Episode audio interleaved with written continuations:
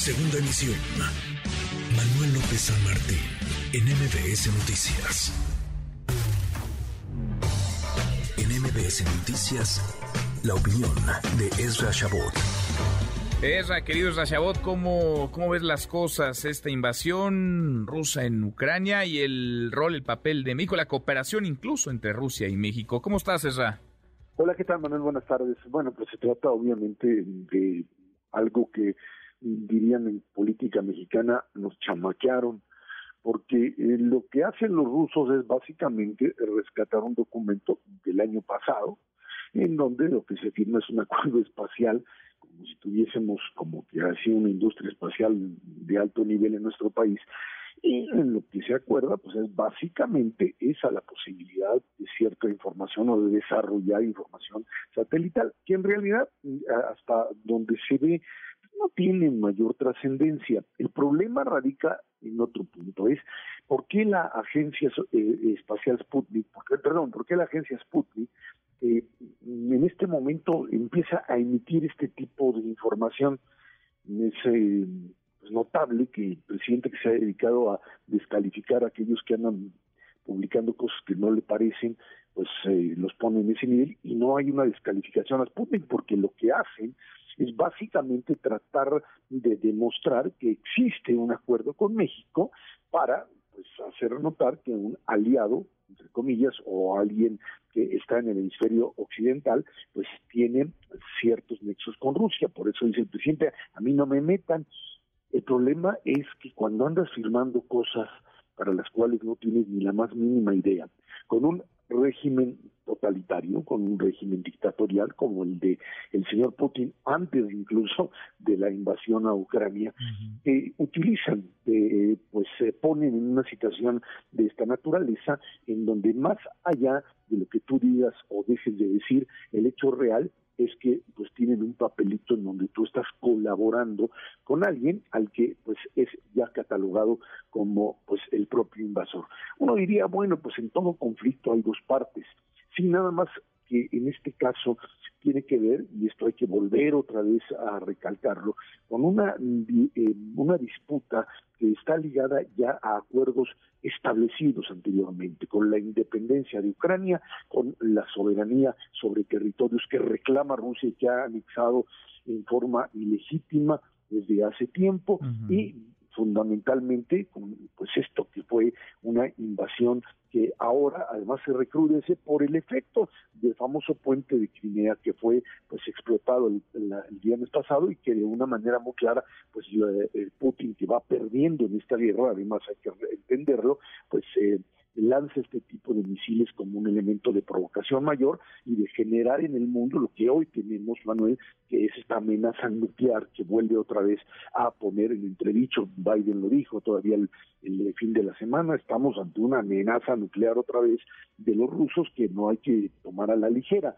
Eh, es parte del juego de potencias, el juego de un conflicto que eh, pues eh, es difícil ver la salida porque Rusia no puede en un momento determinado ya decir aquí perdimos y nos retiramos y realiza este tipo de acciones que son acciones básicamente de intimidación y de decir pues si no hay la capacidad militar para ganar pues tenemos la capacidad de enviar misiles para atacar a población a población civil. México metido en esa bronca porque hay que recordar que hay países, Manuel, que, pues, o gobiernos más bien, que pues, han decidido en ese mm, manto de neutralidad y pues eh, alinearse directamente con Rusia, ¿no? Como lo hicieron pues la propia Argentina en un momento determinado, México también, es una neutralidad que te pone del lado ruso, lo quieras o no.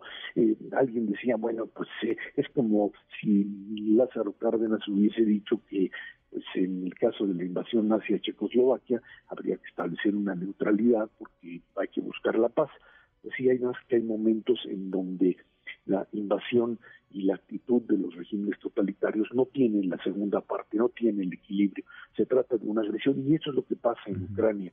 Y por ello es que países o gobiernos, más bien como el mexicano o el de Argentina o el de Nicaragua o el de Venezuela, cuando hablan de esta eh, este llamado a la paz, lo único que están haciendo es legitimando. Ahora, la pregunta un poco esa es, ¿qué puede hacer México? ¿Qué debería hacer México? Más allá de lo que hasta ahora ha dicho, pienso en Naciones Unidas, por ejemplo, insisto, en Naciones Unidas, pues México ha votado contra la invasión, incluso ha puesto sobre la mesa una intención de generar ahí corredores humanitarios, vaya, está lo, lo dicho y lo hecho por México ahí, pero lo que escuchamos en la mañanera, pues contrasta, ¿no? Porque el presidente López Obrador dice, no, nosotros no nos metemos, nosotros somos neutrales cuando estás viendo cómo bombardean a un país. Uno que no, que no, que no debería estar donde está, está bombardeando, pues sí, instalaciones estratégicas, pero también instalaciones civiles. ¿Qué tanto más podría o tendría que estar haciendo México?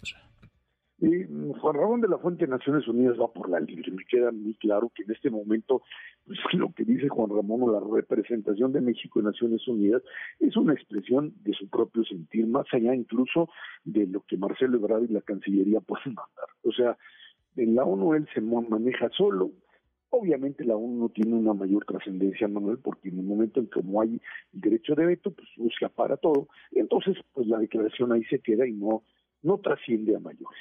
Eh, yo creo que en este caso, eh, fundamentalmente tratando de reparar errores o tratando más bien de rectificar, si México tendría que emitir una protesta en contra de una agencia oficial como Sputnik diciendo un momentito, este tipo de, acuerdos son acuerdos para tal y tal y tal como lo ha manifestado la propia eh, pues Cancillería, a la que como te digo la chamaquearon y, y, tratar de alguna manera de generar una especie de, si no protesta, por lo menos aclaración, partiendo del principio de que este asunto espacial como llamado, este, no solo no es espionaje, sino su colaboración se limita a tales o cuales cosas.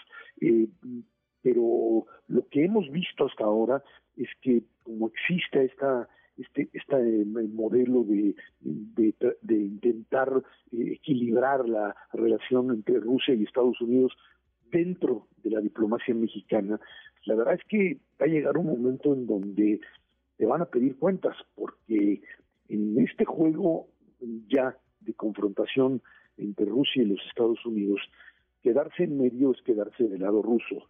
Y frente a esta situación que se está dando ahora, pues nos va a costar más caro de lo que uno quisiera. Más allá del tema ético, donde creo que pues, eh, no hay mucho por dónde moverse con respecto a la responsabilidad de quien eh, pues ha dirigido los esfuerzos para tratar de hacer de esto una no solo una invasión sino un proceso de anexión de Ucrania otra vez al, a la Rusia al estilo soviético pero México no puede estar situado en ese nivel no solo por la cuestión ética, sino por la cuestión estratégica de su alianza con Canadá y los Estados Unidos.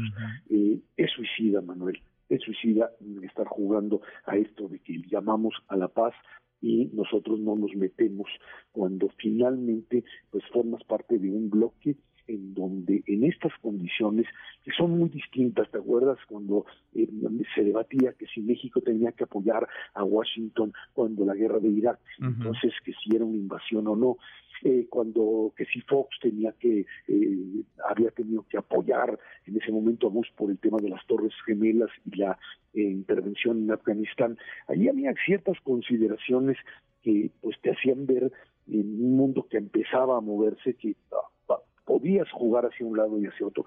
Hoy el asunto es, en términos diplomáticos, mucho más sencillo. No hay mucho que puede ofrecer la alianza con los rusos y esta visión, eh, pues eh, a veces imposible de justificar desde el punto de vista de Occidente de una invasión.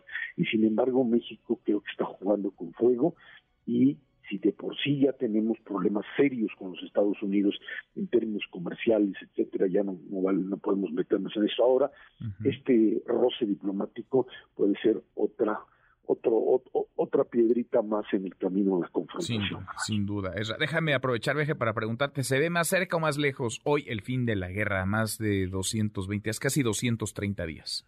No, yo creo que esto va para luego. Es que es, un callejón sin salida, Manuel. Esto es eh, terrible porque en la medida en que Ucrania va avanzando y tiene el apoyo, por supuesto, de Occidente, el, el apoyo militar, logístico, etcétera, y va recuperando territorios en las áreas de Donetsk, Lugansk, los que, lo que había anexado y que truena finalmente el puente en Crimea, no hay una demostración que fueron ellos, pero independientemente de esto, están cortando abastecimiento.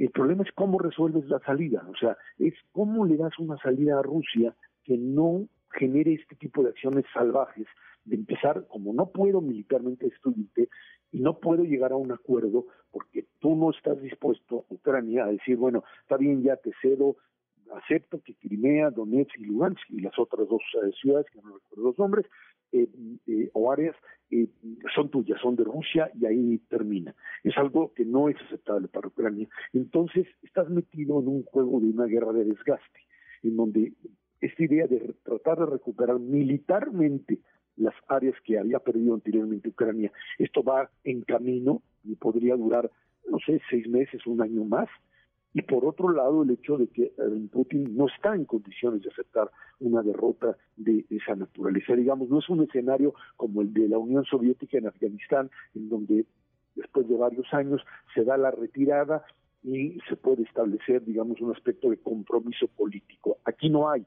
ese compromiso político y por eso está lejos la posibilidad real de un acuerdo. Estamos ante pues solamente la esperanza, dicen algunos, que el desgaste al interior de Rusia por parte de Putin y las sanciones aplicadas y una economía destrozada pues generen un cambio político dentro de Rusia que pues haga a un lado a Putin o una, se dé una presión incluso de las Fuerzas Armadas para tratar de negociar algún tipo de compromiso. Por lo pronto no se ve, no se ve la luz al final del túnel. Pues, pues no, muy, muy enredado el, el, ambiente, muy calientito. Veremos qué escenario. Gracias, Ezra. Gracias como siempre. Gracias a ti, al contrario, buena semana. Muy buena semana también para MBS Noticias.